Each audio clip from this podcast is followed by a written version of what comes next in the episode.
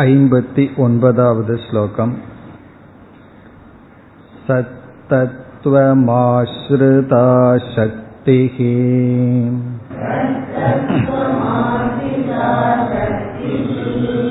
कल्पयेत् सति विक्रियाः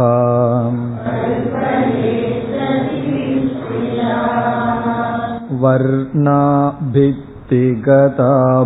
भित्तौ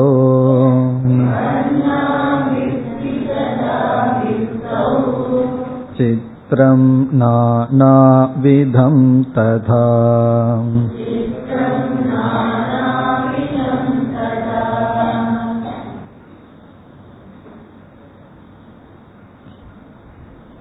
மாயா தத்துவத்தை கூறியதற்கு பிறகு மாயையிலிருந்து தோன்றுகின்ற சிருஷ்டியை பற்றிய விசாரத்திற்கு வருகின்றார். மாயையை சக்தி என்ற சொல்லில் விசாரம் செய்து அந்த சக்தி பிரம்மனிடம் இருந்த போதிலும் பிரம்மன் அத்வைதம் என்று நிலைநாட்டினார். அப்பொழுது சந்தேகம் வந்தது சக்தியை தனியாகத்தான் எண்ண வேண்டும் காரணம் சக்தியானது பல பிரயோஜனங்களை அல்லது ஒருவனுடைய முன்னேற்றத்திற்கு காரணம் என்றெல்லாம் கூறி பூர்வபக்ஷம் வந்தது. பிறகு அதையெல்லாம் நிராகரணம் செய்தார். இறுதியாக அந்த சக்தியானது பிரம்மத்தை முழுதும் வியாபித்திருக்கின்றதா அல்லது ஒரு பகுதியை வியாபிக்கின்றதா என்ற கேள்விக்கு உண்மையில் இந்த இரண்டு கேள்விக்கும் நாம் பதில் கூற முடியாது. காரணம் இந்த மாயை மித்யாவாக இருக்கின்றது. இருந்த போதிலும் உபனிஷத்துக்களில் ஒரு பகுதியான பிரம்மத்தை தான் வியாபிக்கின்றது என்ற பதிலை கூறி இந்த பதிலானது சாதகர்களுக்காக என்று கூறி அந்த விசாரத்தை முடித்தார். இனி ஐம்பத்தி ஒன்பதாவது ஸ்லோகத்தில் ஆரம்பித்து எழுபத்தி ஆறாவது வரை சிருஷ்டியில் குறிப்பாக ஆகாச சிருஷ்டியை எடுத்துக் கொள்கின்றார். இந்த ஆகாச சிருஷ்டியை கூறி பிறகு இந்த சிருஷ்டியானது மித்தியா என்று நிலைநாட்ட இருக்கின்றார். மேலும் மாயையினுடைய ஆவரண சக்தி விக்ஷேப சக்தி இவைகளையும் விளக்க இருக்கின்றார். அதில் சென்ற வகுப்பில் ஐம்பத்தி ஒன்பதாவது ஸ்லோகத்தை பார்த்து முடித்தோம்.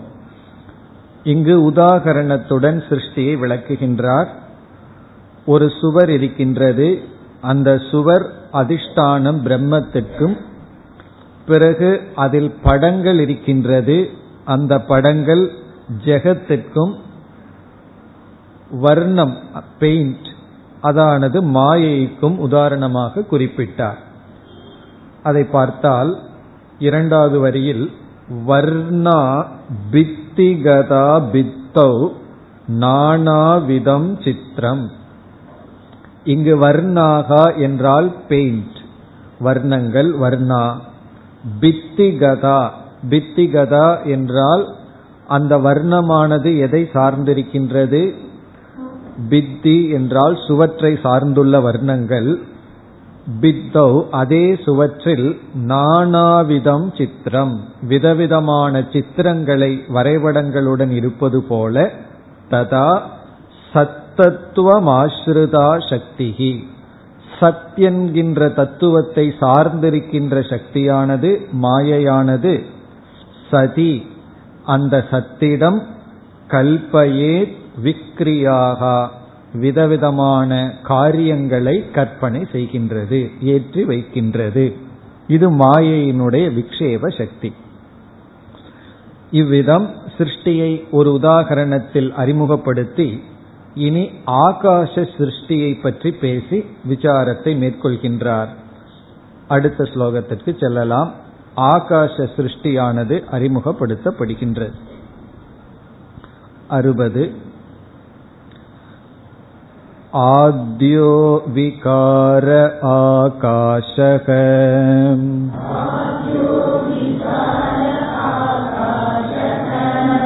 सोऽवकाशस्वरूपवान्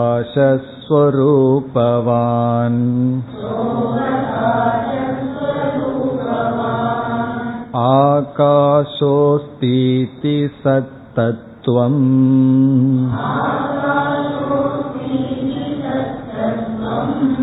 आकाशेऽप्यनुगच्छति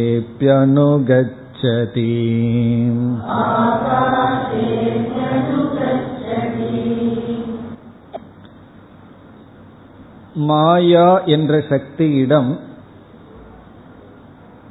விக்ஷேபம் ஆவரணம் என்ற இரண்டு சக்திகள் இருக்கின்றது இரண்டு அம்சங்கள் இருக்கின்றது.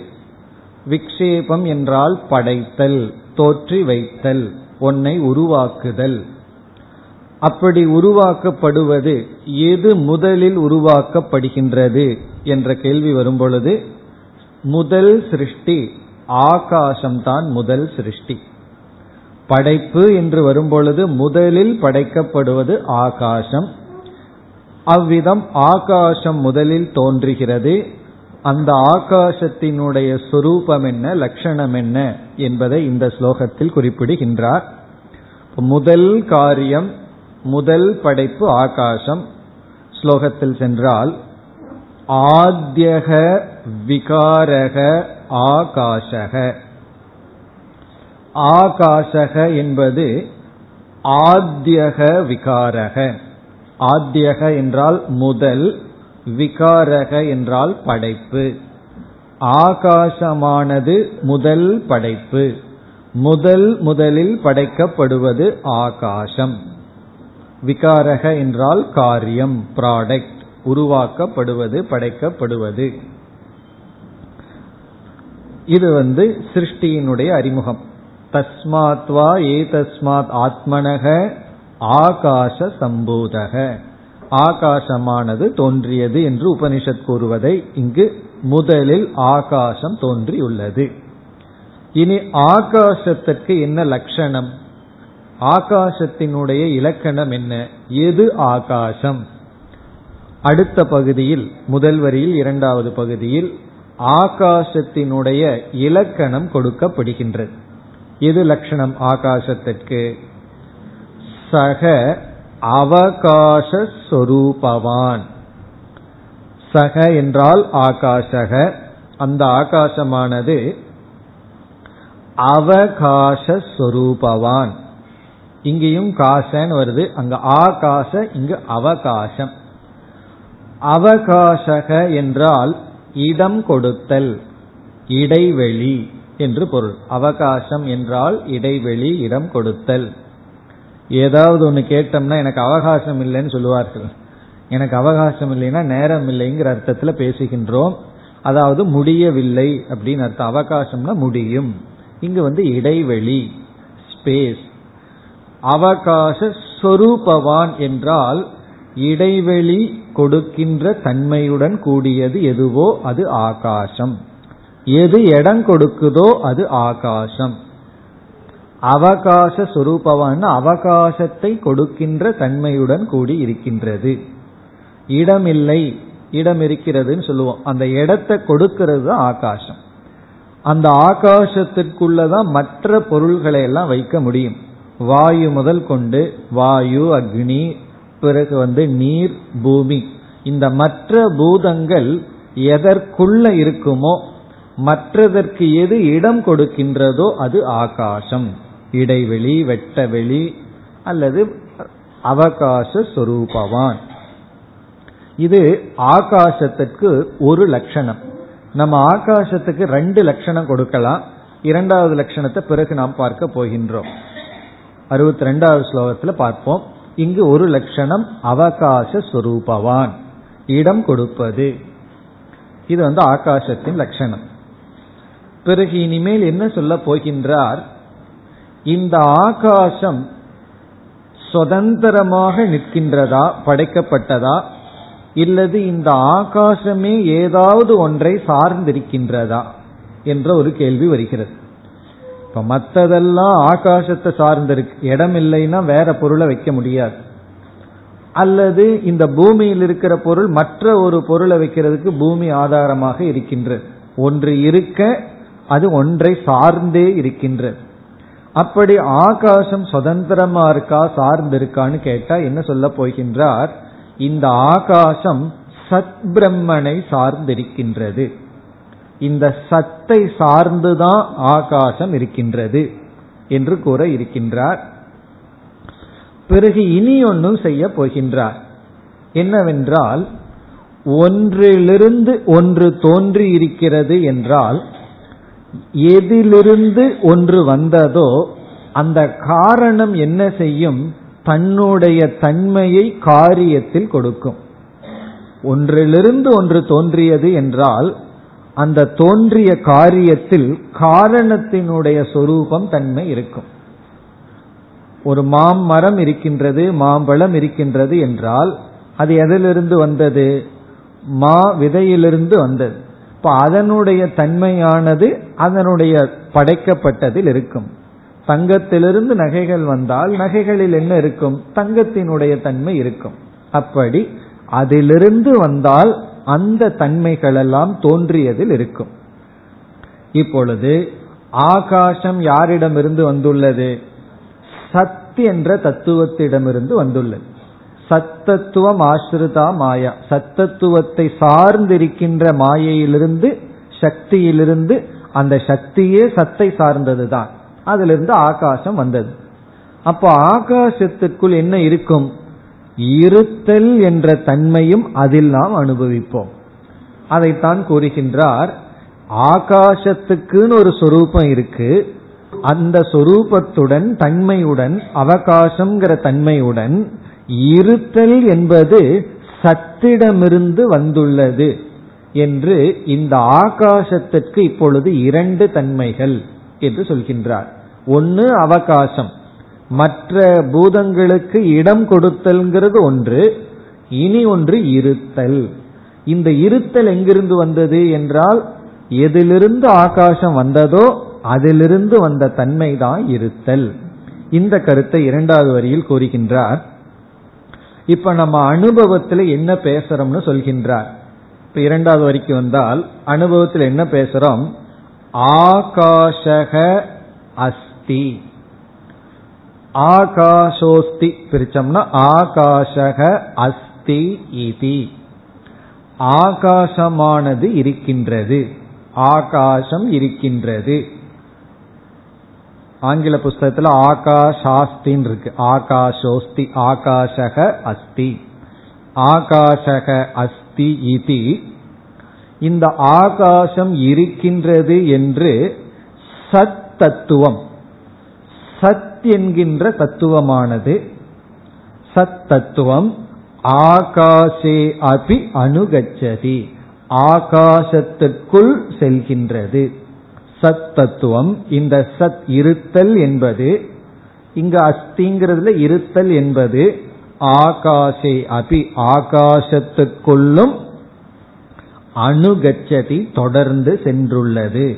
அணுகச்சதினா சென்றுள்ளது அதை தொடர்ந்து சென்றுள்ளது. இப்ப ஆகாசம்ங்கிறது சத்திலிருந்து வந்த உடனே அந்த ஆகாசத்திற்கு ஒரு சொரூபம் இருக்கின்றது. அந்த ஆகாசத்தில் சத்தினுடைய இருத்தலும் சென்றுள்ளது. அதனாலதான் என்ன சொல்கின்றோம்? ஆகாசக அஸ்தி. ஆகாசம் இருக்கின்றது என்று சொல்கின்றோம். இப்ப ஆகாஷே அபி அணுகச்சதினா ஆகாசத்திற்குள்ளும் அந்த சத்தானது தொடர்ந்து சென்றுள்ளது. இவ்விதம் இந்த ஆகாசத்தை வச்சே இவர் வந்து விசாரம் பண்ணி நமக்கு சில முக்கியமான கருத்தை எல்லாம் சொல்ல போகின்றார். அதனால வந்து நம்ம மனசுக்குள்ள ஆகாசம் இருக்கக்கூடாது. புத்தியில வந்து கொஞ்சம் கவனமா இருந்தா தான் அதற்குள்ள இது நன்கு செல்லும். இனி என்ன செய்ய போகின்றார்? அடுத்த ஸ்லோகத்தில் இந்த ஆகாசத்துல இரண்டு தன்மைகள் இருக்கின்றது. சத்துல ஒரு தன்மை தான் இருக்கின்றதுன்னு சொல்ல போகின்றார். காரணம் என்ன? ஆகாசம்னு தோன்றியவுடன் அவகாசம்ங்கிற சொரூபம் வேற அதுல இருக்கு. பிறகு சத்தினுடைய சொரூபமும் கலந்திருக்கின்றது. அப்படி முதல் படைப்பில் இரண்டு தத்துவங்கள் வந்து விடுகின்றது. பிறகு அது எதிலிருந்து வந்ததோ அது என்றும் ஒரு தத்துவமாக அந்த சத் இருக்கின்றது என்ற கருத்தை கூறப் போகின்றார். அதையும் இரண்டு கோணத்தில் கூறப் போகின்றார். இப்ப இந்த அறுபதாவது ஸ்லோகத்தில் அவர் ஆசிரியர் கூறிய கருத்து முதல் படைப்பு ஆகாசம் சிருஷ்டியினுடைய முதல் படைக்கப்பட்டது ஆகாசம் அந்த ஆகாசம் மற்றதற்கு இடம் கொடுக்கின்றது என்கின்ற தன்மையுடன் இருக்கின்றது. இந்த ஆகாசம் எதிலிருந்து வந்ததோ அந்த தன்மையும் பிறகு தன்னுடைய சொந்த தன்மையாகவும் கூடி இருக்கின்றது. அது எப்படி தெரிகிறது? ஆகாசம் இருக்கின்றது என்று சொல்வதிலிருந்து ஆகாசத்தினுடைய அவகாச சொரூபமும் இருக்கின்றது என்கின்ற சத்தும் அதில் வியாபித்துள்ளது என்ற கருத்தை கூறியுள்ளார். அதிக சில காலங்களுக்கு முன்னாடி வந்து ஆகாசம் நித்தியம் என்று விஞ்ஞானத்திலும் நினைத்து வந்தார்கள். ஸ்பேஸ் வந்து அப்சல்யூட்னு நினைத்தார்கள். இப்ப கொஞ்சம் வருடங்கள் ஒரு ஐம்பது அறுபது வருடங்களுக்குள் அதையும் நிரூபித்து விட்டார்கள். ஆகாசம் நித்தியம் அல்ல. ஆகாசம் வந்து அப்சல்யூட் அல்ல. ஆகாசமும் தோன்றியதுன்னு இவ்வளவு வருஷம் ஆச்சு. சயின்ஸ்ல வந்து ஒரு சின்ன உண்மையை கண்டுபிடிக்கிறதுக்கு நம்ம சாஸ்திரத்துல ஆரம்ப காலத்திலிருந்தே சிருஷ்டின்னு சொல்லும் பொழுதே எதையாவது படைக்கணும்னா முதல்ல இடம் வேணும். அதற்கு பிறகுதான் படைக்க முடியும். அந்த இடமே படைக்கப்பட்டுள்ளது என்று ஆகாசமானது ஆத்திய விகாரம் என்ற கருத்து உபனிஷத்தில் இருக்கின்ற கருத்தை தெளிவாக எடுத்து இங்கு விளக்குகின்றார். இனி நாம் அடுத்த ஸ்லோகத்திற்கு செல்லலாம். அடுத்த இரண்டு ஸ்லோகத்தில் என்ன செய்கின்றார்? அறுபத்தி ஒன்று அறுபத்தி இரண்டு இதில் ஆகாசம் இரண்டு குணங்களுடனும் இரண்டு தன்மைகளுடனும் கூடியதாகவும் சத்தத்துவமானது ஒரே தன்மையுடன் இருப்பதாக நிலைநாட்டுகின்றார். அறுபத்தி ஒன்று. ஏகஸ்வபாவம் சத்தத்துவம்.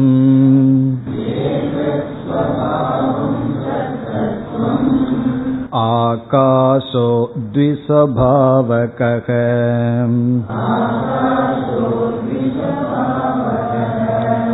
नावकाशः सति व्योम्नि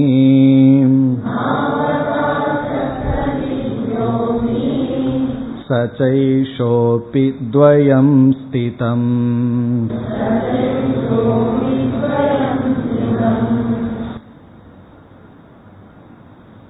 மிக எளிமையான ஸ்லோகம் தான் இது. சத் என்ற தத்துவம் ஒரு சுவாவத்துடன் இருக்கின்றது. அந்த ஒரு சுவாவம் சத் என்பதுதான். ஆனால் ஆகாசத்திற்குள் இரண்டு சுவாவம் இருக்கின்றது. ஒன்று சத் சுவாவம் அது சத்திடமிருந்து வந்துள்ளது. இரண்டாவது அவகாசம் இடம் கொடுத்தல் என்கின்ற சுவாவம். ஆகவே ஆகாசத்திற்கு இரண்டு தன்மைகள் வந்துள்ளது சத்துக்கு ஒரு தன்மை இருக்கின்றது. இதுதான் இந்த ஸ்லோகத்தினுடைய சாரம். ஸ்லோகத்திற்குள் சென்றால் ஏகஸ்வபாவம் சத்தத்துவம். மிக சுலபமாக புரிகின்ற ஸ்லோகம். சமஸ்கிருதம் படிக்காமையே புரிஞ்சிடும். ஏகஸ்வபாவம் ஏகஸ்வபாவம் என்ன? ஒரு ஸ்வபாவம். எது ஒரு ஸ்வபாவம்? சத்தத்துவம். சத்தத்துவமானது ஒரு சுவாவமாக இருக்கின்றது. அது என்னன்னு கேட்டக்கூடாது அது என்ன? சத்து தான் சத்தா இருக்கிறது தான் அது ஒரு சுவாவம். இப்ப ஏக சுவாவம் சத்தத்துவம். பிறகு ஆகாசக துவி ஸ்வபாவக ஆகாசமானது இரண்டு சுவாவத்துடன் இருக்கின்றது. துவி ஸ்வபாவக ஆகாசம் இரண்டு சுவாவத்துடன் இருக்கின்றது. ஏகஸ்வபாவம் சத்தத்துவம் திஸ்வபாவக ஆகாசக. பிறகு வந்து அது எப்படிங்கிறத இரண்டாவது வரியில் விளக்குகின்றார். சத்திடம் ஆகாசம் இல்லை. சத்தினுடைய சுவாவம் ஆகாசத்தில் இருக்கின்றது. ஆகாசத்தினுடைய சுவாவம் சத்திடம் இல்லை கூறுகின்றார். ந அவகாசக சதி. இரண்டாவது வரியில் அது மட்டும் எடுத்துக்கொள்ள வேண்டும். நாவகாச சதிங்கிறதோட ஒரு கமா அல்லது ஃபுல் ஸ்டாப் புரிஞ்சுக்கிறதுக்கு.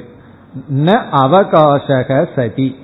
இது எப்படி படிக்க வேண்டும்? சதி என்றால் சத் தத்துவத்தில் சதி என்றால் சத் தத்துவத்தில் ந அவகாசக அஸ்தி. அவகாசம் இல்லை. சத் சத்தத்துவத்திடம் அவகாசம் என்பது இல்லை. அதாவது சத்திடம் ஆகாசத்தினுடைய தன்மையானது இல்லை. ஏன்னா அது காரியம் வரவில்லை. தோன்றவே இல்லை. அந்த நாம ரூபம் தோன்றவில்லை. ஆகவே சத்திடம் சத்து மட்டும் இருக்கின்றது. அவகாசக சதி நாஸ்தி. அவகாசமானது சத்திடம் இல்லை. அதனால என்னன்னா அந்த பிரம்மன் வந்து யாருன்னா யாருக்கு இடம் கொடுக்காதுதான் அந்த பிரம்மன். நீ எனக்கு இடமே கொடுக்கறது இல்லைன்னு சொல்றோம் அல்லவா? அப்ப அந்த பிரம்மன் உண்மையில யாருன்னா யாருக்குமே எதுக்குமே இடம் கொடுக்காது. அப்படின்னா ரொம்ப கஷ்டமே நினைக்க வேண்டாம். துக்கத்துக்கு இடம் கொடுக்காது. அப்படி அந்த பிரம்மன் வந்து இடம் கொடுக்காதது எதுவோ அதுதான் பிரம்மன். அந்த இடத்துல பிரம்மனிடத்தில் சத்தியிடம் இடமும் கூட கிடையாது.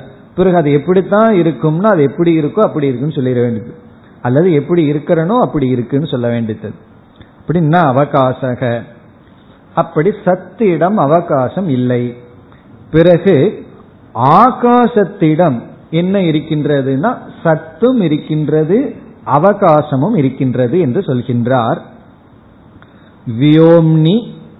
வியோம்னி என்றால் ஆகாசத்தில் ஆகாசே என்று பொருள். ஆகாசத்தில் சகச்ச ஏஷக அபி.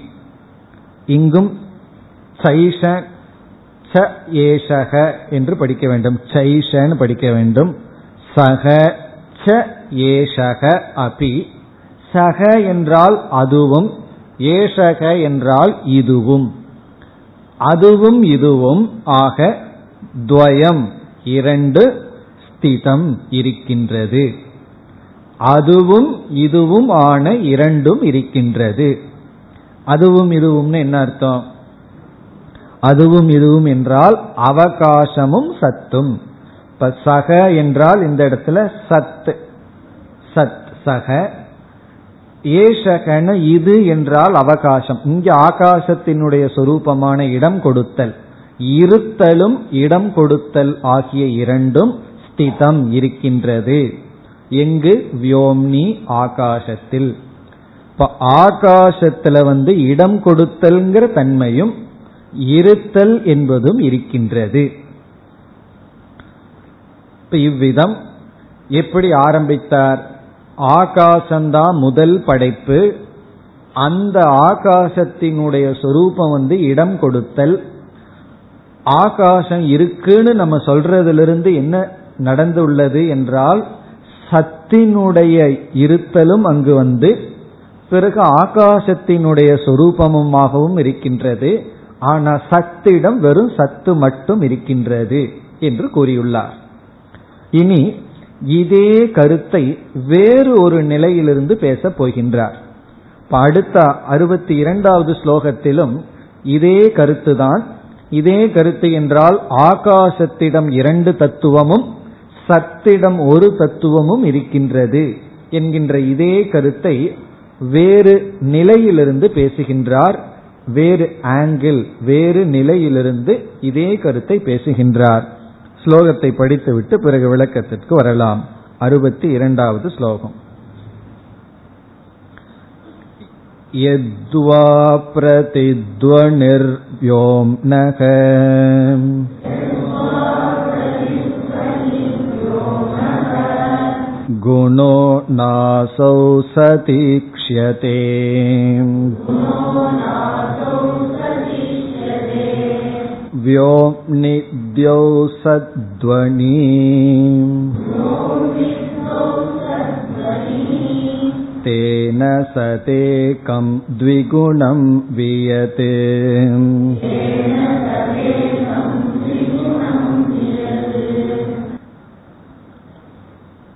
இந்த ஸ்லோகத்தில் அதே கருத்து ஆனால் வேறு கோணத்திலிருந்து பேசுகின்றார். என்ன பேசுகின்றார்னு பார்த்துட்டு பிறகு ஸ்லோகத்திற்குள் செல்லலாம். ஆகாசத்துக்கு வேறொரு லட்சணத்தை இங்கு கொடுத்து அதன் அடிப்படையில் ஆகாசத்திடம் இரண்டு இருக்கின்றது பிறகு சத்திடம் ஒரு தத்துவம் இருக்கின்றது என்று சொல்கின்றார். இங்கு இவர் கொடுக்கின்ற இலக்கணமானது ஆகாசத்திற்கு இரண்டாவது லட்சணம். சப்த மாத்திர குணகக ஆகாஷக இது ஆகாசத்திற்கு இரண்டாவது லட்சணம். சப்த மாத்திர குணகக என்றால் சப்தம் என்ற குணத்துடன் கூடியுள்ளது. சப்தம் என்ற ஒரே குணத்துடன் கூடியுள்ளது ஆகாசம். இந்த ஆகாசம் என்றால் எதனிடம் சப்தம் என்ற ஒரு குணம் மட்டும் இருக்கின்றதோ அது ஆகாசம். அஞ்சு குணங்கள்ல ஒரே ஒரு குணம் மட்டும் இருக்கிறது ஆகாசம். ஐந்து குணமும் இருக்கிறது எது? பிருத்திவி. இந்த பூமிக்கு அஞ்சு குணம் இருக்கு. இரண்டு குணம் இருப்பது எது? என்றால் ஆகாசத்திற்கு பிறகு வாயு. மூன்று குணம் இருக்கிறது அக்னி. நாலு குணம் இருக்கிறது நீர். ஐந்து குணமும் இருக்கிறது பிருத்திவி. அப்படி அந்த ஐந்துல சப்த மாத்திரம் என்றால் சப்தம் மட்டும். எந்த ஒன்று சப்தத்தை மட்டும் குணமாக கொண்டுள்ளதோ அது ஆகாசம். இப்ப சப்த குண ஆகாசம்னு சொன்னா சப்த குணத்தை மற்ற நான்கு பூதங்களும் கொண்டுள்ளது. ஏன்னா அடுத்த வாயுவுக்கு வரும்பொழுது சப்தமும் இருக்கு ஸ்பர்ஷமும் இருக்கின்றது. அதனால சப்த குணத்தை உடையதுன்னா பூமியும் கூட சப்த குணத்தை உடையது. சப்த குணத்தை மட்டும் உடையதுன்னு சொன்னா ஆகாசம் மட்டும். அதனாலதான் இந்த மாத்திரா பதம் முக்கியம். சப்த மாத்திர குணகக ஆகாசம். இப்ப நம்ம என்ன செய்யறோம்? இந்த ஆகாசத்தை விளக்குவதற்கு ஆகாசம் வந்து அவகாச சொரூபவான்னு சொன்னார். இடம் கொடுக்கிறது ஆகாசத்தினுடைய சொரூபம்னு ஆகாசத்துக்கு ஒரு விதமான லட்சணம். இந்த ஆகாசத்திற்கு இனியொரு விதமான லட்சணம் எப்படி என்றால் அதனிடம் ஒரே ஒரு குணம் மட்டும் இருப்பதனால் அந்த குணத்தின் அடிப்படையில் அந்த ஆகாசத்தை நாம் விளக்குகின்றோம். சப்தம் என்கின்ற ஒரு குணம் மட்டும் எந்த பூதத்திடம் இருக்கிறதோ அது ஆகாசம்னு சொல்லும் பொழுது குணத்தின் அடிப்படையில் நாம் என்ன செய்கின்றோம்? இந்த ஆகாசத்திற்கு லட்சணத்தை கொடுக்கின்றோம். இப்ப இங்கு என்ன சொல்கின்றார்? ஆகாசத்திடம் சப்தம் என்ற ஒரு குணமும் இருத்தல் என்கின்றதும் இருக்கின்றது. இந்த இரண்டு இருக்கிறதுன்னு சொல்கின்றார். பிறகு சத்திடம் சப்தம் என்கின்ற குணம் இல்லை. அது வெறும் சத்தாக மட்டும் இருக்கின்றது என்று முன்ன வந்து எப்படி சொன்னார்? ஆகாசத்திடத்துல ரெண்டு இருந்தது அவகாசமும் சத்தும் இருந்ததுன்னு சொன்னார். இப்ப என்ன சொல்கின்றார்? அவகாசம்ங்கிறதையே விட்டுடலாம். வேற ஆங்கிள் நம்ம பார்த்தோம்னா ஆகாசத்துல சப்தம்ங்கிற குணமும் பிறகு என்ன செய்கின்றது? சத் என்பதும் இருக்கின்றது என்று குணத்தின் அடிப்படையில் இந்த லட்சணத்தை இங்கு கொடுக்கின்றார். முன் சொன்னதை விட இது வந்து என்னைக்குமே கொஞ்சம் இம்ப்ரூவ் பண்ணினதா இருக்கும். என்னைக்குமே ஒரு கான்செப்ட சொல்லிட்டு அல்லதுன்னு சொல்றது எப்ப அல்லதுன்னு சொல்லி அடுத்த கோணத்துல விளக்கிறோம்னா அதை விட வேறொரு ஆங்கிள் நம்ம சொல்றோம்னா அது பெட்டரா இருக்கணும். அதை விட கொஞ்சம் கடினமாகவோ மோசமா இருந்ததுன்னா சொல்ல வேண்டிய அவசியம் இல்லை. அப்படி ஒரு விளக்க முறையில பார்த்தோம்னா ஒரு கருத்தை சொல்லிட்டு அல்லதுன்னு சொன்னார்களா அது அதை விட பெட்டரா இருக்கும்.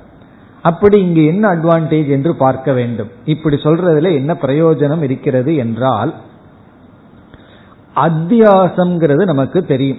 அத்தியாசம்ங்கிற சொல் நமக்கு தெரியும். ஏற்றி வைத்தல். இந்த அத்தியாசத்தில் பொதுவாக ஒன்றில் ஒன்றை ஏற்றி வைக்கின்றோம். அதுதான் அத்தியாசம். அத்தியாசம் சொன்னா எந்த உதாரணத்துக்கு நம்ம போவோம் பொதுவா? பாம்பு கயிறு தான். இப்ப கயிறு இருக்கு. அந்த கயிறுல பாம்பை ஏற்றி வைக்கிறோம். இப்ப இந்த பாம்பை ஏற்றி வைக்கும் பொழுது கயிற்றினுடைய சொரூபத்தை பாம்புல ஏற்றி வைப்போமா? கயிற்றினுடைய தன்மைகளை பாம்புல பார்ப்போமா? கயிற்றினுடைய சொரூபத்தையே பாம்புல பார்த்தோம்னா அது பாம்பே அல்ல.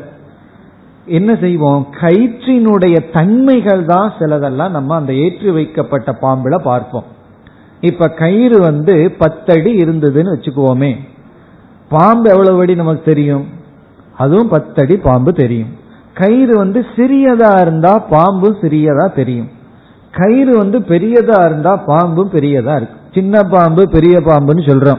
அது என்னன்னா கயிற்றினுடைய சிறிய தன்மை கயிற்றினுடைய பெரிய தன்மை. கயிறு எந்த ஷேப்பில் இருக்கோ அதே ஷேப்பில் தான் பாம்புன்னு தெரியும். இப்ப அத்தியாசத்துல என்ன நடக்கின்றது? ஒரு அதிஷ்டானத்தினுடைய சொரூபம் அங்கு வருவதில்லை. அதிஷ்டானத்தினுடைய குணங்கள் தான் ஏற்றி வைக்கப்படுகிறது. அதிஷ்டானமான கயிற்றினுடைய குணங்கள் தான் ஏற்றி வைக்கப்படுகிறது தன்மைகள் தான் ஏற்றி வைக்கப்படுகிறது. அதிஷ்டானத்தினுடைய சொரூபமே வருவதில்லை. இது வந்து அத்தியாசத்துல நடக்கிறது. இப்ப கயிற்றினுடைய நீளம் கயிற்றினுடைய பருமன் கயிற்றினுடைய நிலை எந்த மாதிரி கயிறு இருக்குங்கிறது ஏதோ ஒரு ஷேப்பில் இருக்கும் வளைஞ்சு வளைஞ்சு ஏதோ ஒரு ஷேப்பில் இருக்கும். இதெல்லாம் என்ன? கயிற்றினுடைய தன்மைகள் குணம். அதுதான் பாம்பில் ஏற்றி வைக்கப்படுகிறது. ஆகாசத்தில் என்னென்ன இருக்கு? சப்தம்ங்கிற குணம் இருக்கு. பிறகு வந்து அவகாசம்ங்கிற சொரூபம் இருக்கு. இந்த ஆகாசத்திலிருந்து அடுத்த படைப்பு வருகிறது. ஆகாசத்திலிருந்து அடுத்த படைப்பு என்ன? ஆகாஷாத் வாயுகு இந்த வாயுங்கிற படைக்கும் பொழுது ஆகாசத்தினுடைய சொரூபம் வாயுக்கு போவதில்லை. ஆகாசத்தினுடைய சொரூபம் என்ன? அவகாசம். இடம் கொடுக்கிறது வாயு கிட்ட போறதில்லை. ஆனா இந்த வாயு என்ன தெரியும்? நம்ம இருக்கிற இடத்துல இருந்து தள்ளி தான் விடுதே தவிர வாயு இடம் கொடுப்பதில்லை. ஆனால் ஆகாசத்தினுடைய குணம் என்ன? சப்தம். அது வாயுவுக்கு செல்கின்றது. இப்ப வாயுவை நம்ம வாயுங்கிறது படைக்கப்படும் பொழுது ஆகாசத்தினுடைய குணம் ஏற்றி வைக்கப்படுகிறது. வாயுவில் ஏற்றி வைக்கப்படுகிறது. ஆனா ஆகாசத்தினுடைய சொரூபம் செல்வதில்லை. அப்படி என்றால் எப்படி? உதாரணத்துல வந்து கயிற்றினுடைய சொரூபம் ஏற்றி வைக்கப்படுவதில்லை பாம்பின் மீது. கயிற்றினுடைய சில தன்மைகள் மாற்றப்படுகின்றது. இப்ப அந்த அடிப்படையில் ஒரு அதிஷ்டானத்தினுடைய குணம் மட்டும் சில இடங்களில் அத்தியாசத்தில் அது எல்லா இடத்திலையும் அல்ல சில விதமான அத்தியாசங்களில் சில இடங்களில் குணம் மட்டும் பொதுவாக ஏற்றி வைக்கப்படுவதனால் இங்கு குணத்தின் அடிப்படையில் விசாரத்தை செய்ய வேண்டும் என்று இவ்விதம் செய்துள்ளார். இப்ப இங்க என்ன சொல்கின்றார்? சக்தி என்ற தத்துவத்திடம் ஆகாசம் என்பது வந்துள்ளது. இந்த ஆகாசம்ங்கிறது சத்திடம் இருக்கின்ற சக்தியினுடைய விளைவாக வந்துள்ளது. இந்த ஆகாசத்திற்கு ஒரு சொரூபம் இருக்கு அது அவகாசம். அதை நம்ம விட்டு விடலாம். ஆனா இந்த ஆகாசத்திடம் குணம் ஒன்று இருக்கின்றது. இந்த குணம் ஆகாசத்திற்குன்னு வந்த ஒரு குணம். இனி ஆகாசத்திலிருந்து வாயு வரும் பொழுது அந்த குணம் மட்டும் ஏற்றி வைக்கப்படுகின்றது. இந்த சத்தத்துவத்திடம் சத்து மட்டும் உள்ளது. ஆகாசம் என்பது சத்திலிருந்து தோன்றிய சத்காரியம் அதில் குணம் என்பதும் சப்த குணம் என்பதும் பிறகு சத்தினுடைய தோற்றமும் அதில் இருக்கின்றது. ஏன்னா ஆகாசம் இருக்கிறதுன்னு சொல்றோம். அப்படி ஆகாசம் இரண்டு தன்மையுடனும் அதாவது சப்தம்ங்கிற குணத்துடனும் இருத்தல் என்ற தன்மையுடனும் இருக்கின்றது. இந்த சத்திடம் போய் பார்த்தா சப்தம்ங்கிற குணம் கிடையாது. இந்த சப்தம்ங்கிற குணம் சத்திடம் இல்லைங்கிறது எந்த உபனிஷத்துல வந்துள்ளது? அமாத்திரகன்னு படிச்சுள்ளோம். அமாத்திரம்னு என்ன? அங்க வந்து மாத்திரையே கிடையாது. மாத்திரை இல்லைன்னா என்ன? சப்தம் கிடையாது. சப்தம் இருந்தா தானே மாத்திரை. மாத்திரைங்கிறது என்ன? சப்தத்தினுடைய அளவு. அப்படி அமாத்திரமாக இருக்கின்ற துரியத்திடம் என்ன கிடையாது? சப்தம்ங்கிற குணம் கிடையாது. ஆகவே சத்தத்துவத்திடம் ஒரே ஒரு தத்துவம் தான் சத்து தான் ஆகாசத்திடம் சப்த குணமும் சத்தும் இருக்கின்றது. இனி வாயுக்கு செல்லும் பொழுது என்ன ஆகும்னா வாயுவிடம் சத்தும் இருக்கும் பிறகு வந்து ஆகாசத்தினுடைய குணம் ஏற்றி வைக்கப்படும் அது வந்து சப்தம் பிறகு வாயுவிடம் இருக்கின்ற ஸ்பர்ஷம் என்று போகும். அடுத்ததுக்கு செல்லும் பொழுது அக்னியிடம் செல்லும் பொழுது சத்திருக்கும் பிறகு வந்து வாயுவினுடைய குணம் இருக்கும் ஆகாசத்தினுடைய குணம் இருக்கும் அதற்கென்று ரூபம் என்பது மூன்றாவதாக வரும். இவ்விதம் சிருஷ்டி செல்கிறது என்று கூற இவ்விதம் இப்பொழுது கூறுகின்றார். இப்பொழுது அறுபத்தி இரண்டாவது ஸ்லோகத்திற்கு சென்றால் எத்துவா. எத்துவான் ஆரம்பிக்கிறார். எத்துவா என்றால் வேறு விதத்தில். அல்லதுன்னு நம்ம தமிழ்ல சொல்றோம் அல்லவா? அதுக்கு தான் சமஸ்கிருதத்துல எத்வா ஆர் ஓ ஆர். அல்லது அதாவது அல்லதுன்னு என்ன அர்த்தம்? என்றால் அல்லது என்றால் ஏற்கனவே நம்ம வந்து ஆகாசத்திடத்துல ரெண்டு தத்துவமும் சத்திடம் ஒரு தத்துவம்னு சொல்றோம். அப்படி சொல்லும் பொழுது ஆகாசத்திற்கு அவகாசம்னு சொன்னோம். இப்ப அதை விட்டுறலாம். அவகாசம்னு சொல்றதை விட சப்த குணகம்னு சொல்லலாம். சப்தத்தை குணமாக இருத்தல் என்ற ஒரு தன்மையும் பிறகு சத்துடனும் சேர்ந்து ஆகாசம் இருக்கிறது என்று சொல்லி பிறகு இரண்டாவது என்ன சொல்றார்? சத்திடம் சத் மட்டும் இருக்கின்றது சப்தம் இல்லை. அதைத்தான் கூறியுள்ளார். எத்வா பிரதித்வனிகி யோம்னக குணக. பிரதித்வனிகி என்ற சொல்லுக்கு இங்கு சப்தக என்று பொருள். சப்தக சப்தமானது வியோம்னக குணக. வியோம்னக என்றால் ஆகாசத்தினுடைய குணக குணம். பிரதித்வனி துவனின சப்தம் பிரதித்வனின்னு சொன்னா பொதுவா எக்கோன்னு சொல்லுவோம் எதிரொலின்னு சொல்றது.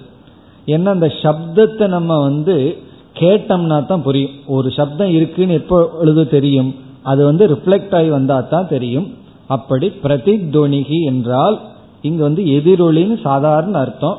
இந்த இடத்துல சப்தம். ஆ வியோம்னக ஆகாசத்தினுடைய குணமானது சப்தம்.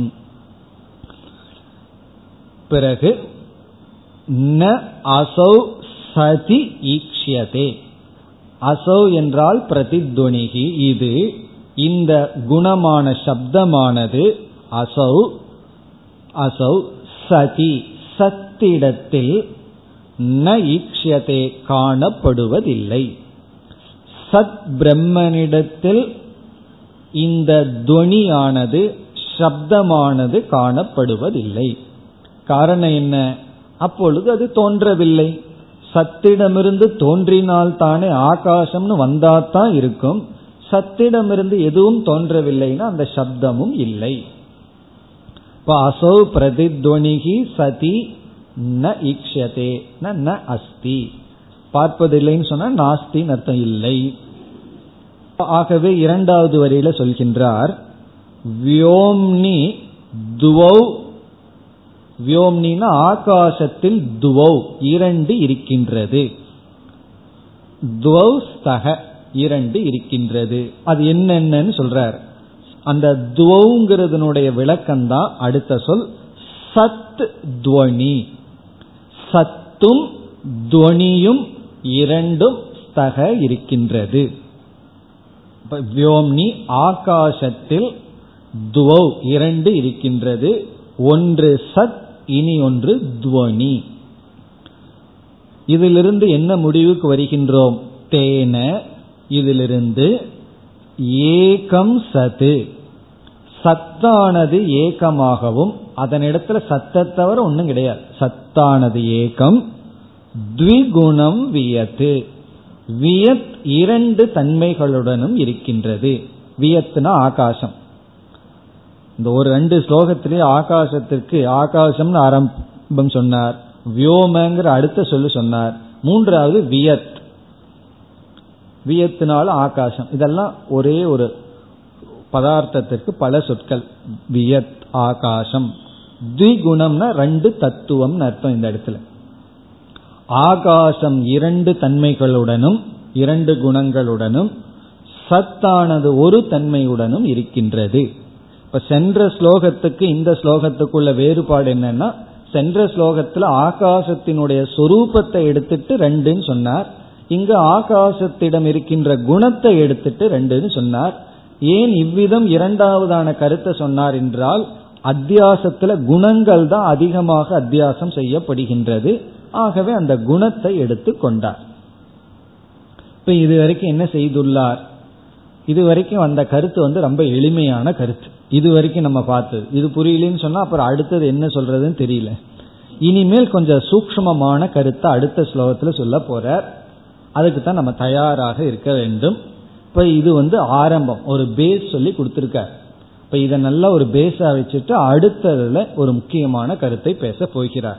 இப்படி பேச போறதுக்கு முன்னாடி இங்க என்ன சொன்னார்னு மீண்டும் ஞாபகப்படுத்திக்கலாம். சத் என்பது ஆதாரமான ஒரு தத்துவம்.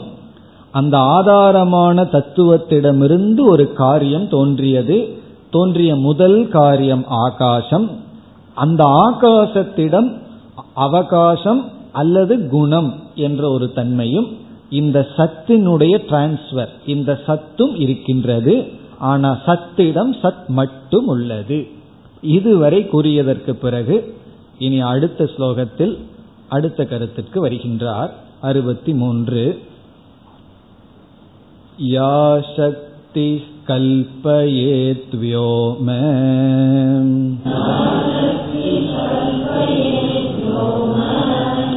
सा सद्व्योम्नोरभिन्नताम्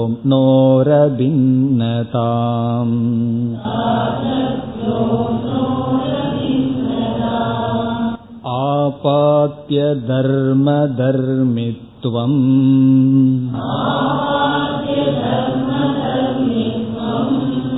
व्यत्ययेनावकल्पयेत्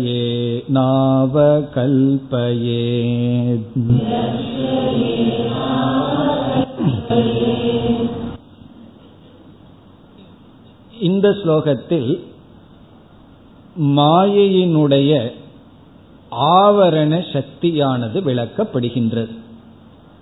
மாயையினுடைய ஆவரண சக்தி மறைக்கின்ற சக்தி. இதுக்கு முன்னாடி மாயையினுடைய விக்ஷேப சக்தியை சொன்னார். அந்த விக்ஷேபம் முதல் விக்ஷேபம் வந்து ஆகாசம். படைக்கும் சக்தி விக்ஷேபம் மாயா என்ற சக்தியானது ஆகாசம் என்ற தத்துவத்தை படைத்ததுன்னு சொன்னார். இனி இந்த மாயை செய்கிற முக்கியமான வேலை என்ன என்றால் மறைத்தல். மறைச்சு பிறகு என்னமோ ஒன்று செய்கின்றது. அது என்ன செய்கின்றது என்று இந்த மாயையினுடைய ஒரு முக்கியமான வேலையை சொல்கின்றார். தர்ம தர்மித்துவம் தர்மத்தையும் தர்மியையும் மாற்றுகிறது. அப்படி மறைக்கின்றது என்று சொல்கின்றார். அப்படி மாயையினுடைய ஆவரண சக்தி விளக்கப்பட்டுள்ளது. அதை நம்ம புரிஞ்சுக்கிறதுக்கு சில முகவுரைகள் எல்லாம் தேவை. இப்போ அந்த முகவுரைக்கு செல்லலாம். இங்க என்ன சொல்ல வர்றார் என்று நாம் இப்பொழுது சில அடித்தளத்துடன் ஸ்லோகத்திற்குள் செல்லலாம். நம்ம ரெண்டு மூணு வார்த்தைகள் தான் ஞாபகம் வச்சுக்கணும். அதை மட்டும் மனதில் இருந்துட்டா நமக்கு சுலபமாக புரிந்துவிடும். ரெண்டு மூணு தானேன்னு சொல்லி கொஞ்சம் கவனமின்மையா இருந்தோம்னா புரியாது. இப்பொழுது நம்ம எளிமையான உதாரணத்திலிருந்து போகலாம். அப்பொழுது நமக்கு எளிமையாக புரிந்துவிடும். மனிதன் என்ற ஒரு சொல் இருக்கின்றது மனிதன் என்ற ஒரு சொல் ஒரு தத்துவம் இருக்கின்றது. இது வந்து திரவியம். இப்ப மனிதன் ஒரு பாடி ஆங்கிலத்தில் சப்ஸ்டன்ஸ் என்று சொல்வது. ஆங்கிலத்தில் சப்ஸ்டன்ஸ் சொல்றது சமஸ்கிருதத்தில் சொன்ன திரவியம் அல்லது ஒரு பொருள். இத வந்து இனி ஒரு வார்த்தையில சொல்ல வேண்டும் என்றால் நவுன் அப்படின்னு சொல்றது. பெயர் சொல் நவுன் அப்படின்னு சொல்ற மனிதன் என்ற ஒரு சொல். இப்ப இந்த மனிதன்கிறது ஒரு ஒரு திரவியம் ஒரு பொருள். அத பொருளை வந்து நவுன்னு சொல்லலாம் சப்ஸ்டன்ஸ்னு சொல்லலாம் அல்லது சமஸ்கிருதத்தில் இனி ஒரு வார்த்தை வந்து விசேஷியம் அப்படின்னு சொல்றோம். விசேஷியம். இதெல்லாம் ஒரே பொருள். விசேஷம் சப்ஸ்டன்ஸ் நவுன் திரவியம் இதெல்லாம். இதற்கு உதாரணம் வந்து மனிதன். மனிதன் சொல்லலாம் டேபிள்னு சொல்லலாம் சேர் மரம்னு சொல்லலாம் எத்தனையோ பொருள்கள் இருக்கு. பெயர் சொல் சமஸ்கிருதத்தில் அல்லது இங்கிலீஷ் கிராமர்ல நவுன் அப்படின்னு சொல்றது. இப்ப இந்த மனிதனுக்கு எத்தனையோ அடைமொழிகள் இருக்கும். எத்தனையோ தன்மைகள் இருக்கும் குணங்கள் இருக்கும். அந்த குணத்தை என்ன சொல்லலாம்? உயரமான மனிதர். இந்த ஹைட் என்னன்னு சொல்றது? அல்லது வந்து குட்டையானவர் பருத்திருப்பவர் லீனா ஒல்லியா இருப்பவர் கருமையான நிறத்துடன் கூடியிருப்பவர் வெண்மையான நிறத்துடன் கூடியிருப்பவர் எத்தனையோ சில குவாலிட்டிஸ் குணங்கள் எல்லாம் அந்த சப்ஸ்டன்ஸுக்கு இருக்கு. அந்த குணத்தை என்னன்னு சொல்லலாம்? குணத்தை என்னன்னு அது குணம்னு நம்ம சொல்லிவிட்டோம். அந்த ஒரு சப்ஸ்டன்ஸ் திரவியத்தை சார்ந்து மனித உடலை சார்ந்து எத்தனையோ தன்மைகள் இருக்கின்றது. அந்த தன்மைகளை வந்து ஆங்கிலத்தில் அஜெக்டிவ் அப்படின்னு சொல்றோம். அஜெக்டிவ் அப்படின்னு அஜெக்டிவ்ங்கிறதுக்கு தமிழ்ல வந்து அடைமொழின்னு சொல்லலாம். உரிச்சொல் என்று சொல்வார்கள். அது வந்து பெயர் சொல் உரிச்சொல்னு சொல்றது. இப்போ ஒரு பொருள் இருக்கு மனிதன். அந்த மனிதனுக்கு எத்தனையோ தன்மைகள் எல்லாம் இருக்கு. இப்ப வந்து உயரமான மனிதர். உயரமான மனிதன்னா அவர் ரொம்ப டாலா இருக்காருன்னு அர்த்தம். இப்போ உயரமான அப்படிங்கிற சொல்லு வந்து அஜெக்டிவ் அஜெக்டிவ்னு சொல்லலாம். இது என்னன்னு சொல்றது? மனிதனை நவுன் அப்படின்னு சொல்றோம். இந்த அஜெக்டிவ்னு சொன்னாவே நவுனை குவாலிஃபை பண்றது அஜெக்டிவ் அந்த நவுனை பற்றிய சில விஷயங்களை சொல்றதுதான். நவுனிடம் இருக்கின்ற சில தன்மைகளை சொல்றது அஜெக்டிவ் இத வந்து சமஸ்கிருதத்துல விசேஷனம் அப்படின்னு சொல்றது. இந்த அஜெக்டிவ்க்கு வந்து விசேஷனம். நவுனுக்கு என்ன சொன்ன ஞாபகம் இருக்கோ? விசேஷம்னு சொன்னோம். விசேஷம் விசேஷனம். விசேஷனம்னா அஜெக்டிவ் அடைமொழி. அதை பத்தி சொல்றது. அல்லது தர்மம்னு சொல்லலாம். தர்மம்னா தன்மை. தன்மை. அவருடைய தர்மம் என்னன்னா ரொம்ப ஹைட்டா இருப்பார். அது அவருடைய தர்மம். தர்மம்னா இந்த இடத்துல வந்து நல்லது கெட்டதுங்கிற அர்த்தமத்தில் தன்மை. பிறகு வந்து சாப்டா பேசுறது தன்மை. ஹார்டா பேசுறது ஒரு தன்மை. இதெல்லாம் தன்மைகள். இந்த திரவியம் அல்லது நவுன்னு சொல்றமே அது என்ன என்றால் இப்படிப்பட்ட சில தர்மங்களை கொண்டுள்ளது. தர்மம்னா இப்படிப்பட்ட சில விசேஷணங்களை கொண்டுள்ளது இப்படிப்பட்ட அஜெக்டிவை கொண்டுள்ளது. அதற்கு நம்ம சமஸ்கிருதத்தில் என்ன சொல்லலாம்? இப்படிப்பட்ட தர்மங்களை உடையத தர்மத்துடன் கூடி இருப்பதை என்னன்னு சொல்லலாம்? தர்மி என்று சொல்கின்றோம். தர்மி என்றால் இந்த தர்மத்துடன் கூடி உள்ள தர்மத்துடன் கூடியுள்ளது அது என்ன தர்மம்னு நம்ம சொல்றோமோ அந்த தர்மம். அப்ப தர்மம் என்றால் அடைமொழி. இதுல எது அடைமொழி? உயரமான என்பது தர்மம். தர்மி என்றால் இந்த உயரமான என்ற தன்மையுடன் கூடி இருப்பது. அது மனிதனா இருக்கலாம் மலையா இருக்கலாம் எது வேண்டுமானால் இருக்கலாம். இப்ப இந்த அஜெக்டிவுடன் கூடி இருப்பது தர்மின்னு சொல்றோம். இப்ப இங்க வந்து ரெண்டு தத்துவம். தர்மக தர்மி. அல்லது வந்து விசேஷனம் விசேஷம் அல்லது அஜெக்டிவ் நவுன் குணம் திரவியம். இந்த பேர் இது வந்து குணம் இது வந்து திரவியம். அதனாலதான் திரவியத்தை குணி அப்படின்னு சொல்லலாம். குணின்னு என்ன அர்த்தம்? குணத்துடன் கூடி உள்ளது. எது திரவியம்னா எது குணத்துடன் கூடி உள்ளதோ அது திரவியம் குணி. குணகுணினோகோ குணத்துக்கும் குணிக்கு என்ன சம்பந்தம்? அப்படியெல்லாம் தர்க்கத்தில் பேசும்போது இது குணி. இப்ப திரவியம் குணம் பிறகு அஜெக்டிவ் நவுன் பிறகு வந்து தர்மக தர்மி இப்படி வந்து சொற்கள் எல்லாம் இருக்கு. பொதுவா நம்முடைய வழக்குல என்ன செய்வோம் என்றால் ஒரு திரவியம் இருக்கு அல்லது நவுன் அல்லது விசேஷம் அல்லது தர்மி. இத வந்து அதை பத்தி நம்ம சொல்லும் பொழுது எப்படி பேசுவோம்? உயரமான மனிதர். பிறகு மலர் இருக்கு. அந்த மலர் வந்து திரவியம். மென்மையான மலர். இந்த மென்மையானங்கிறது என்ன விசேஷணமா? தர்மமா? என்ன என்றால் அது விசேஷணம் அது தர்மம். மலர்ங்கிறது திரவியம். அப்ப வழக்கத்துல என்ன சொல்லுவோம் என்றால் அஜெக்டிவ் முதல்ல வரும் நவுன் வந்து பின்னாடி வரும். இப்ப பின்னாடி வர்றது நவுனு முன்னாடி வர்றது அஜெக்டிவ் ஃபர்ஸ்ட் சிலதெல்லாம் புரியலனா இது முதல்ல வர்றது இப்படி புரிஞ்சுக்கோ ரெண்டாவது வர்றது அப்படி புரிஞ்சுக்கோன்னு பிளைண்டா சொல்லி கொடுப்பார். சம்டைம் மாறி இருந்தா தப்பா போயிடும்.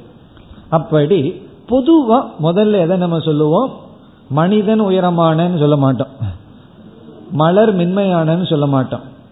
மென்மையான மலர் உயரமான மனிதர் குட்டையா இருக்கிற மனிதர் ஒல்லியா இருக்கிற மனிதர். மனிதன் ஒல்லின்னு சொல்ல மாட்டோம். ஒல்லியான மனிதர். இப்படியெல்லாம் பருமனான மனிதர் இப்படியெல்லாம் தான் சொல்லுவோம். அப்ப ஃபர்ஸ்ட் அஜெக்டிவ் வரும் செகண்ட் தான் நவுன் வரும். இப்ப முதல்ல தர்மம் பிறகு தர்மி. இப்போ ஒரு பொருளை நம்ம பார்த்தோம்னு சொன்னா அந்த பொருள் தர்மமா இருந்தா தர்மம்னு புரிஞ்சுக்கணும். தர்மியா இருந்தா தர்மின்னு புரிஞ்சுக்கணும். அதானே சரியான ஞானம். இப்ப துணிய பாக்கிறோம் துணியில வர்ணம் இருக்கு. இப்ப வெண்மையான வேற கலர் எடுத்துக்கோ. ஆரஞ்சு இருக்கு. இப்போ ஆரஞ்சு கிளாத்னு சொல்றோம். அதாவது ஆரஞ்சு கலர்ல இருக்கிற துணி. இதுல எது தர்மம் எது தர்மி? துணி வந்து தர்மி. துணி வந்து தர்மினா அந்த வர்ணத்தை உடைய பொருள் துணி. அந்த வர்ணம் ஆரஞ்சு கலருடைய துணி அப்படின்னு சொல்றோம். இப்ப முதல்ல தர்மம் வரும் பிறகு தர்மி வரும். இதுதான் நம்ம சாதாரணமா அனுபவிச்சுட்டு இருக்கு இதுல ஒரு குழப்பமும் கிடையாது. இதெல்லாம் தெரிஞ்ச விஷயம்தான். தெரிஞ்ச விஷயத்த ஏன் இவ்வளவு சொல்றீங்கன்னா இதுக்குள்ளதான் ஒரு குழப்பம் பெரிய வரப்போகுது. அந்த குழப்பம் வர்றதுக்கு முன்னாடி முதல்ல என்ன இருக்குன்னு தெளிவா பார்த்துருவோம் இந்த மாயை என்ன பண்ணுது அப்படின்னு சொன்னா இங்க என்ன சொல்றாருன்னு பார்த்துட்டு பிறகு மீண்டும் உள்ள போய் அது எப்படின்னு விளக்கத்தை பார்ப்போம். தர்மம் தர்மி என்ற ரெண்டு தத்துவம் இருந்துட்டு இருக்கு பொதுவா தர்மம் முன்னாடி வரும் தர்மிய பின்னாடி சொல்லுவோம். அஜெக்டிவ முன்னாடி போடுவோம் நவுன பின்னாடி போடுவோம். இந்த ரெண்டு வேறு வேறு தான். ஒன்னு குணமா இருக்கு ஒன்னு திரவியமா இருக்கு. ஒன்று ஒன்றை சார்ந்திருக்கு. குணம் வந்து குணிய சார்ந்திருக்கு. இப்படி இருந்துட்டு இருக்கிற தத்துவத்துல இந்த மாயை என்ன வேலை செய்யுதுன்னா தர்மத்தை நம்ம தர்மியா புரிய வைக்குதான். தர்மி இருக்கானே அவனை தர்மமா நம்ம நினைக்க வச்சுட்டுதான்? இதுதான் மாயை செய்கிற வேலையா? இப்ப மாயை என்ன பண்ணிடுது? தர்மத்தை தர்மி என்று நம்மை நினைக்க வச்சிருது. அஜெக்டிவ நவுன்னு புரிய வச்சிருது. அஜெக்டிவ வந்து நவுன் அதுதான் சப்ஸ்டன்ஸ் நினைக்க வச்சிருதான் இந்த மாயை செய்யற வேலை. பிறகு நவுன் இருக்கே அதை அஜெக்டிவ்ல தள்ளி விட்டுடுதான் இப்படி இதத்தான் வியத்தியம்னு சொல்றது. வியத்தியம்னா உள்டான்னு ஹிந்தியில சொல்லுவோம். உள்டான்னு என்ன தலைகீழ புரிய வச்சிருது இந்த வேலையை தான் இந்த மாயையானது செய்கிறது. இப்ப மாயை என்ன வேலை செய்யுது என்றால் தர்மத்தை தர்மியாக புரிந்து கொள்ள வைக்கிறது. தர்மியை தர்மமாக மாற்றி விடுகிறது. அது வந்து எப்படின்னு பார்ப்போம். இப்ப மனித விஷயத்துல பார்த்தோம்னா நம்ம என்ன தப்பு பண்றோம்னு புரிஞ்சிடும் இப்போ உயரமான மனிதர் அப்படிங்கறதுல மனிதனை தர்மின்னு புரிஞ்சிட்டு உயரத்தை தர்மம்னு புரிஞ்சுட்டா சரியான அறிவு. இப்ப நம்ம தப்பா எப்படி புரிஞ்சுக்கிறோம்? உயரம்ங்கிறத தர்மியாகவும் இந்த உயரம்ங்கிற ஒன்றுல மனிதன் சார்ந்திருக்கின்றான். அப்படி புரிஞ்சுட்டா எப்படி இருக்குன்னா அந்த தவறை நாம் செய்துள்ளோம். அதை வந்து எப்படி செய்துள்ளோங்கிற ஒரு இடத்துக்கு போனா நமக்கு புரிஞ்சிடும் இப்ப தங்கம் அப்படின்னு ஒன்று இருக்கு. இந்த தங்கம்ங்கிறது என்ன? சப்ஸ்டன்ஸா அல்லது அது வந்து தர்மமா தர்மியா? தங்கம்ங்கிறது ஒரு பொருள். அது வந்து தர்மி. அது வந்து தான் சப்ஸ்டன்ஸ் அதை சார்ந்து தான் மற்றதெல்லாம் இருக்கு. இப்போ வந்து இப்போ வளையல்னு ஒன்று இருக்கு. இப்போ இந்த வளையல்ங்கிறது என்ன? வளையல்ங்கிறது தர்மம். ஏன்னா இந்த தங்கம் வந்து வளையலாவும் இருக்கு. இதே தங்கத்தை நம்ம வந்து மூக்குத்தியா மாத்தலாம். அல்லது வந்து செயினா மாத்தலாம். இப்படி இதெல்லாம் அந்த தங்கத்திடம் இருக்கின்ற தர்மங்கள். தங்கம்ங்கிறது வந்து என்ன? தர்மி. தர்மி என்றால் திரவியம். இப்ப வந்து நான் அந்த தங்கத்தை பற்றி ஒன்னு சொல்ல வேண்டும் என்று சொன்னால் இப்ப தங்கம் எந்த மாதிரி இருக்கின்றது? இப்ப என்ன பார்த்து ஒருத்தர் சொல்றார் அமர்ந்திருக்கின்ற சுவாமின்னு சொல்றார். இப்ப அமர்ந்திருக்கின்றங்கிறது இப்ப என்னிடத்தில் இருக்கின்ற தர்மம். அந்த சுவாமிஜிங்கிறது என்ன? அதுதான் பொருள். எழுதி கொண்டிருக்கின்ற மாணவர்கள். இப்ப எழுதி கொண்டிருக்கின்றது உங்களுடைய தர்மம். தர்மியாக இருக்கிறது நீங்கள் மாணவர்கள். வித்தியார்த்திகள் அப்படி. நான் வந்து ஒரு தர்மிய பற்றி சொல்லும்போது தர்மத்தை முதல்ல சொல்லித்தான் சொல்லுவோம். அதுதானே சரி. இப்போ அஜெக்டிவ சொல்லி இப்படிப்பட்ட பொருள்னு சொல்லுவோம். அதே போல தங்கம்ங்கிற தர்மத்தை பற்றி நான் சொல்லும் பொழுது அது வளையலாக இப்பொழுது இருக்கிறதுன்னு சொல்லும் பொழுது நம்ம எப்படி சொல்லணும்? முதல்ல எதை சொல்லணும்? தர்மத்தை சொல்லணும். வளையலான என்னன்னு சொல்லணும். தங்கம்னு சொல்லணும். ஆனா அப்படியே சொல்லுவோம்? கடைக்கு போய் என்ன பண்ணுவோம்? தங்க வளையல்னு சொல்லுவோம். தங்கம் எங்க வந்துடுது? வளையல் எங்க போயிடுது? கடையில போய் வளையலான தங்கம் கொடுன்னா அவனுக்கு கோவம் வந்துடும் அவனுக்கு புரியாது. கடையில போய் என்ன சொல்லுவோம்? நான் வளையலான தங்கம் வாங்க வந்தேன்னா சொல்லுவோம். நான் தங்க வளையல் வாங்க வந்தேன். இப்ப என்ன ஆகி போச்சு மாறி போச்சு தங்கம்ங்கிறது வளையல்ங்கிறது சப்சன்ஸ் ஆயிடுது. தங்க வளையல் வெள்ளி வளையல் பிறகு கண்ணாடி வளையல் இதெல்லாம் என்ன ஆகி போச்சு மாறி போச்சு இப்ப தங்கம்ங்கிறது வந்து தர்மியா இருந்தது தர்மமா மாறி வளையல் வந்து தர்மமா இருக்கிறது தர்மியாக மாறி விட்டது அப்ப நம்ம அனுபவத்தில் என்ன பண்ணிட்டோம்? சப்ஸ்டன்ஸுக்கு தான் அதிக முக்கியத்துவம் கொடுக்கணும். அது முன்னாடி வந்து பிறகு வளையலுக்கு வந்து தர்மிங்கிற நிலைக்கு சென்று விட்டது. இதே போல பல உதாரணம் இருக்கு. அதாவது மண் பானைன்னு சொல்றோம். உண்மையிலேயே பானை மண்ணுன்னு தான் சொல்லணும். ஏன்னா மண்ணுங்கிறது சப்ஸ்டன்ஸ் பின்னாடி இருக்கு. பானை இன்னைக்கு பானை மண் வந்து பானை ரூபத்தில் இருக்கு. நாளைக்கு டம்ளர் ரூபத்தில் மாறலாம். ஆனா நம்ம என்ன சொல்றோம்? மண் பானைன்னு தான் சொல்றோம். பானை மண்ணுன்னு சொல்றது இல்லை அதே போல தங்க வளையல்னு சொல்றோம். தங்க நகைன்னு சொல்றோம். இப்ப நகைக்கு முக்கியத்துவம் போயாச்சு. முக்கியத்துவம் போயாச்சுன்னு என்ன? நகை தர்மமா இருந்த நாம ரூபம் தர்மி ஆகி விட்டது இந்த வேலையை யாரு பண்றான்னா மாயை தங்கத்துல பண்ணி விட்டுடுது தங்கமே மாயை தானே தங்கத்துல வர்ற மோகம் தானே மாயை. அப்படி உதாகரணத்திலேயே இந்த மாயையானது செய்து விட்டது. இப்படி இந்த சத்து வந்து தர்மி ஆகாசமெல்லாம் தர்மம் இந்த ரெண்டுக்குள்ள ஒரு பெரிய மாற்றத்தை செய்துள்ளது என்று இந்த மாயை என்ன வேலை செய்தது என்ற கருத்தை இங்கு கூறி பிறகு வந்து என்ன சொல்ல போறார்? விசாரத்துக்கு முன்னாடி இந்த குழப்பம் இருக்கத்தான் இருக்கும் தப்பில்லை. விசாரம் பண்ணா மறுபடியும் நம்ம மாத்தணுங்கிறார் அப்ப விசாரத்தினுடைய பலன் என்னன்னா ஏற்கனவே மாயை எப்படி மாத்தி வச்சிருக்கோ அதை நம்ம திருப்பி மாத்துறதுக்கு பேர் தான் விசாரம். அப்ப விசாரத்தினுடைய பலன் நம்ம வந்து நான் விசாரம் பண்ண போறேன் கொஞ்சம் மாத்தி வைக்கிறேன்னு கஷ்டப்பட வேண்டாம் நம்ம மாத்தி தான் வச்சிருக்கோம் மாயை ஏற்கனவே மாத்தி தான் நம்ம அனுப்பிச்சுட்டு இருக்கு அதை மாத்துறதுக்கு தான் இந்த விசாரம் பண்றோம் என்ற கருத்தை ஆரம்பிக்கின்றார் அடுத்த வகுப்பில் மேலும் விளக்கம் பார்ப்போம் ॐ पूर्णमधपूर्णमिधं पूर्णात्पूर्णमुदच्छते पूर्णस्य पूर्णमादाय पूर्णमेवावशिष्यते ॐ शान्ति शान्ति शान्तिः